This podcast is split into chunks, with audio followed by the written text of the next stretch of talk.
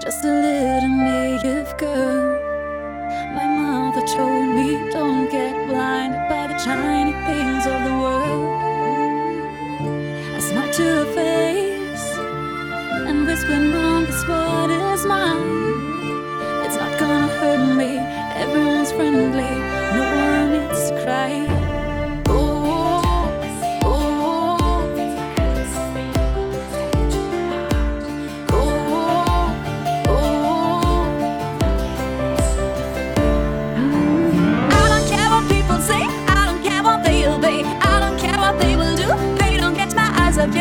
Yeah.